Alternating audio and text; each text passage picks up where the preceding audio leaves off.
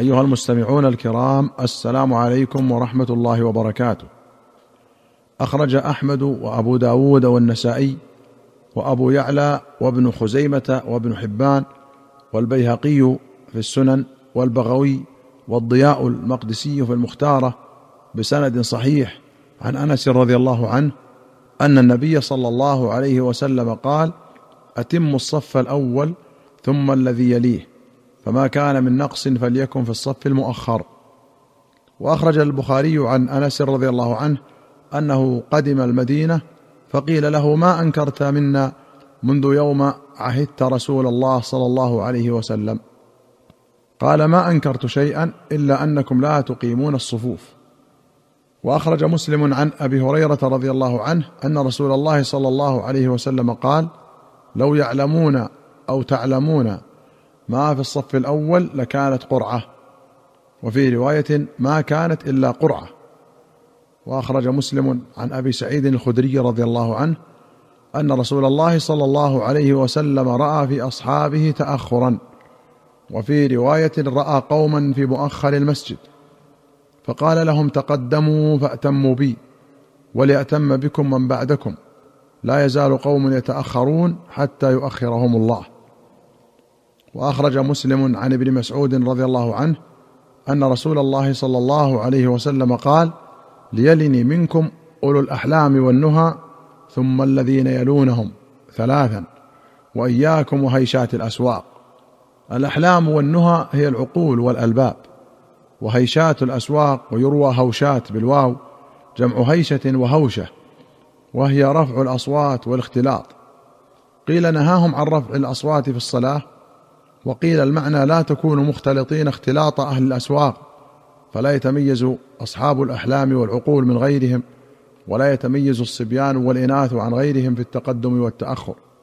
وأخرج مسلم عن أبي هريرة رضي الله عنه أن رسول الله صلى الله عليه وسلم قال خير صفوف الرجال أولها وشرها آخرها وخير صفوف النساء آخرها وشرها أولها وأخرج أحمد والدارمي وابن ماجة وأبو داود والترمذي وابن حبان والطبراني في الكبير والبيهقي في السنن والبغوي بسند حسن عن وابصة بن معبد رضي الله عنه أن رسول الله صلى الله عليه وسلم رأى رجلا يصلي خلف الصف وحده فأمره أن يعيد الصلاة. قال القاري في المرقاه قال ابن الهمام وعند أحمد أنه لا يصح الانفراد خلف الصف لهذا الحديث.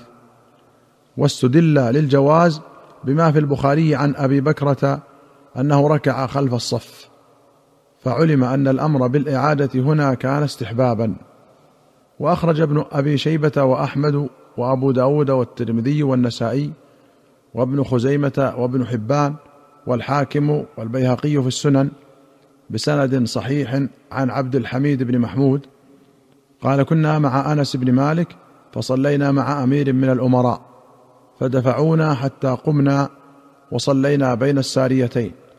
وفي رواية قال صليت مع أنس يوم الجمعة فدفعنا إلى السواري فتقدمنا أو تأخرنا فجعل أنس يتأخر. وقال قد كنا نتقي هذا على عهد رسول الله صلى الله عليه وسلم. قال ابن المنذر ليس في هذا الباب خبر يثبت عن النبي صلى الله عليه وسلم أنه نهى عنه. وأعلى ما فيه قول أنس كنا نتقيه.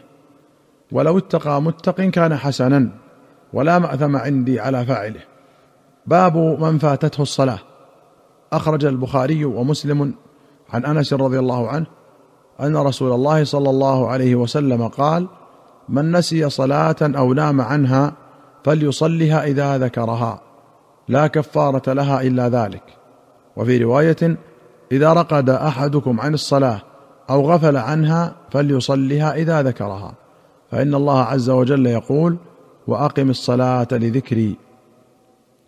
وأخرج البخاري ومسلم عن أبي قتادة رضي الله عنه قال سرنا مع النبي صلى الله عليه وسلم ليلة فقال بعض القوم لو عرست بنا يا رسول الله. والتعريس هو نزول المسافر آخر الليل للنوم والراحة. قال أخاف أن تناموا عن الصلاة. فقال بلال أنا أوقظكم. فاضطجعوا وأسند بلال ظهره إلى راحلته فغلبته عيناه فنام. فاستيقظ النبي صلى الله عليه وسلم وقد طلع حاجب الشمس. فقال يا بلال أين ما قلت؟ فقال ما ألقيت علي نومة مثلها قط. قال إن الله قبض أرواحكم حين شاء وردها عليكم حين شاء. يا بلال قم فأذن الناس بالصلاة. فتوضأ. فلما ارتفعت الشمس وبياضت قام فصلى بالناس جماعة. هذه رواية البخاري. ولمسلم قال فكان أول من استيقظ رسول الله صلى الله عليه وسلم والشمس في ظهره. قال فقمنا فزعين. ثم قال اركبوا فركبنا. فسرنا حتى إذا ارتفعت الشمس نزل ثم دعا بميضاه كانت معي فيها شيء من ماء فتوضأ منها وضوءا دون وضوء. ثم أذن بلال بالصلاة فصلى رسول الله صلى الله عليه وسلم ركعتين ثم صلى الغداة فصنع كما كان يصنع كل يوم. وركب رسول الله صلى الله عليه وسلم وركبنا معه فجعل بعضنا يهمس إلى بعض ما كفارة ما صنعنا بتفريطنا في صلاتنا. ثم قال صلى الله عليه وسلم أما لكم في أسوة؟ ثم قال أما إنه ليس في النوم تفريط إنما التفريط على من لم يصلي الصلاة حتى يجيء وقت الصلاة الأخرى. فمن فعل ذلك فليصلها حين ينتبه لها. فإذا كان الغد فليصلها عند وقتها. قوله بياضت أي صفت واشتد بياضها وهو كناية عن تأخرهم عن طلوعها كثيرا. وقوله فصنع كما كان يصنع كل يوم فيه إشارة إلى أن صفة قضاء الفائتة كصفة أدائها. وأخرج مسلم عن أبي هريرة رضي الله عنه أن رسول الله صلى الله عليه وسلم حين قفل من غزوة خيبر سار ليلة حتى إذا أدركه الكرى عرس وقال لبلال اكلأ لنا الليل.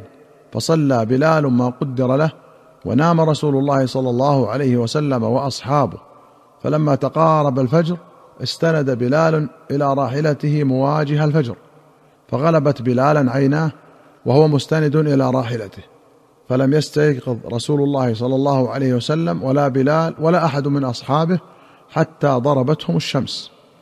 فكان رسول الله صلى الله عليه وسلم أولهم استيقاظا ففزع صلى الله عليه وسلم فقال أي بلال؟ فقال بلال أخذ بنفسي الذي أخذ بنفسك بأبي أنت وأمي يا رسول الله. فقال صلى الله عليه وسلم ليأخذ كل رجل برأس راحلته فإن هذا منزل حضرنا فيه الشيطان. قال ففعلنا. ثم دعا بالماء فتوضأ ثم صلى سجدتين ثم أقيمت الصلاة فصلى الغداة. فلما قضى الصلاة قال من نسي الصلاة فليصلها إذا ذكرها فإن الله تعالى قال أقم الصلاة لذكري.